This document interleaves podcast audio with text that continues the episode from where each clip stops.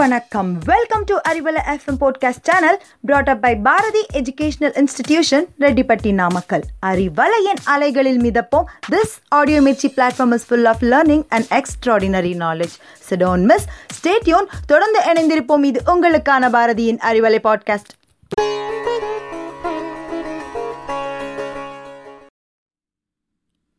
அன்பானவர்களே அன்பு வணக்கம். திருக்குறள் காட்டும் நன்னெறிகள். இன்று அறுபத்தி ஒன்றாம் அதிகாரம் மடியின்மை இரண்டாவது குறள். மடியை மடியா ஒழுகல் குடியை குடியாக வேண்டுபவர். குடியை தாம் பிறந்த குடியை குடியாக வேண்டுபவர்.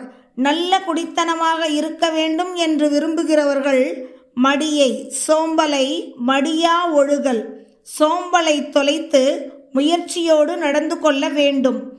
தாம் பிறந்த குடியை மென்மேலும் உயரும் நல்ல குடித்தனமாக இருக்க வேண்டும் என்று விரும்புகிறவர்கள் சோம்பலை தொலைத்து முயற்சியோடு உழைத்து வாழ வேண்டும்.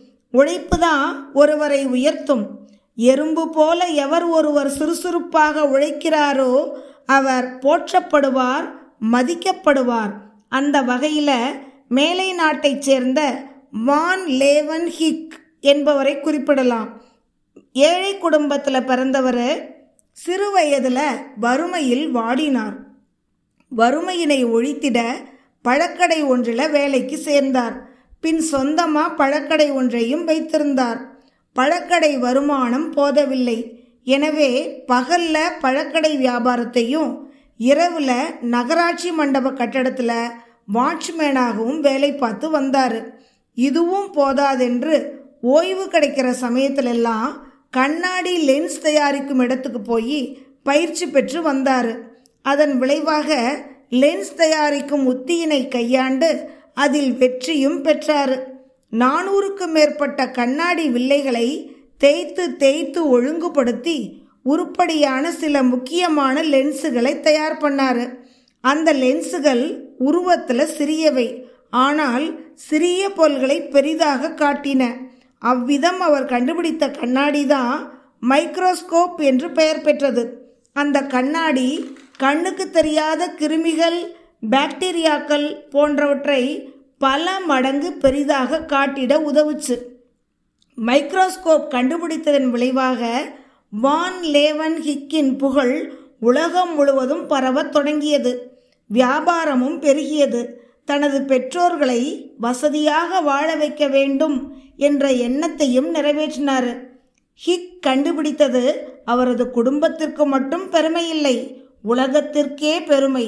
அதனால் முன்னேற்றத்திற்கு வறுமை ஒரு தடையில்லை என்று நிரூபித்து காட்டியவர் மைக்ரோஸ்கோப்பை கண்டுபிடித்த வான் லேவன் ஹிக். உலகத்தில் வெற்றி பெற விரும்புகிறவர்கள் இயங்குதலை நிறுத்தவே முடியாது. அமெரிக்காவின் பிரபல கோடீஸ்வரர் ராக் பெல்லர் முதுமையிலும் கடுமையான உழைப்பை மேற்கொண்டிருந்தார். நாளுக்கு ஒரு நாடு என்று பயணம் செய்வார். ஒரு முறை அவர் விமானத்தில் பயணம் செஞ்சப்போ பக்கத்து இருக்கையில் இருந்த இளைஞர் அவரை வியப்புடன் பார்த்தார். ஏன்னா பயணத்தின் போது கூட அவர் ஏதோ வேலை செஞ்சு கொண்டே இருந்தார். ஐயா இந்த வயதிலும் நீங்கள் இப்படி கடுமையாக உழைக்க வேண்டுமா? ஏகப்பட்ட சொத்து சேர்த்து விட்டீர்கள் உட்கார்ந்து சாப்பிடலாமே என்று பணிவுடன் கேட்டார். ராக்பெல்லர் சொன்னார் நல்லது. இந்த விமானத்தை விமானி இப்போது நல்ல உயரத்தில் பறக்க வைத்திருக்கிறார். இல்லையா? சிரமப்பட்டு அது மேலே ஏறிவிட்டது. சுலபமாக பறக்கிறது. இதன் இன்ஜினை இப்போது அணைத்துவிட்டால் என்ன ஆகும்? என்று கேட்கிறார். விபத்து ஏற்படும் என்றார் இளைஞர்.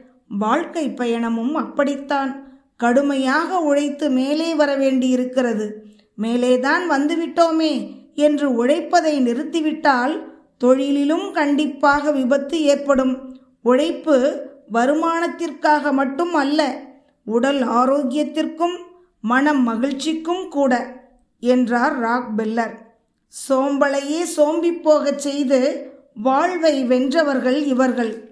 மடியை மடியா ஒழுகல் குடியை குடியாக வேண்டுபவர்.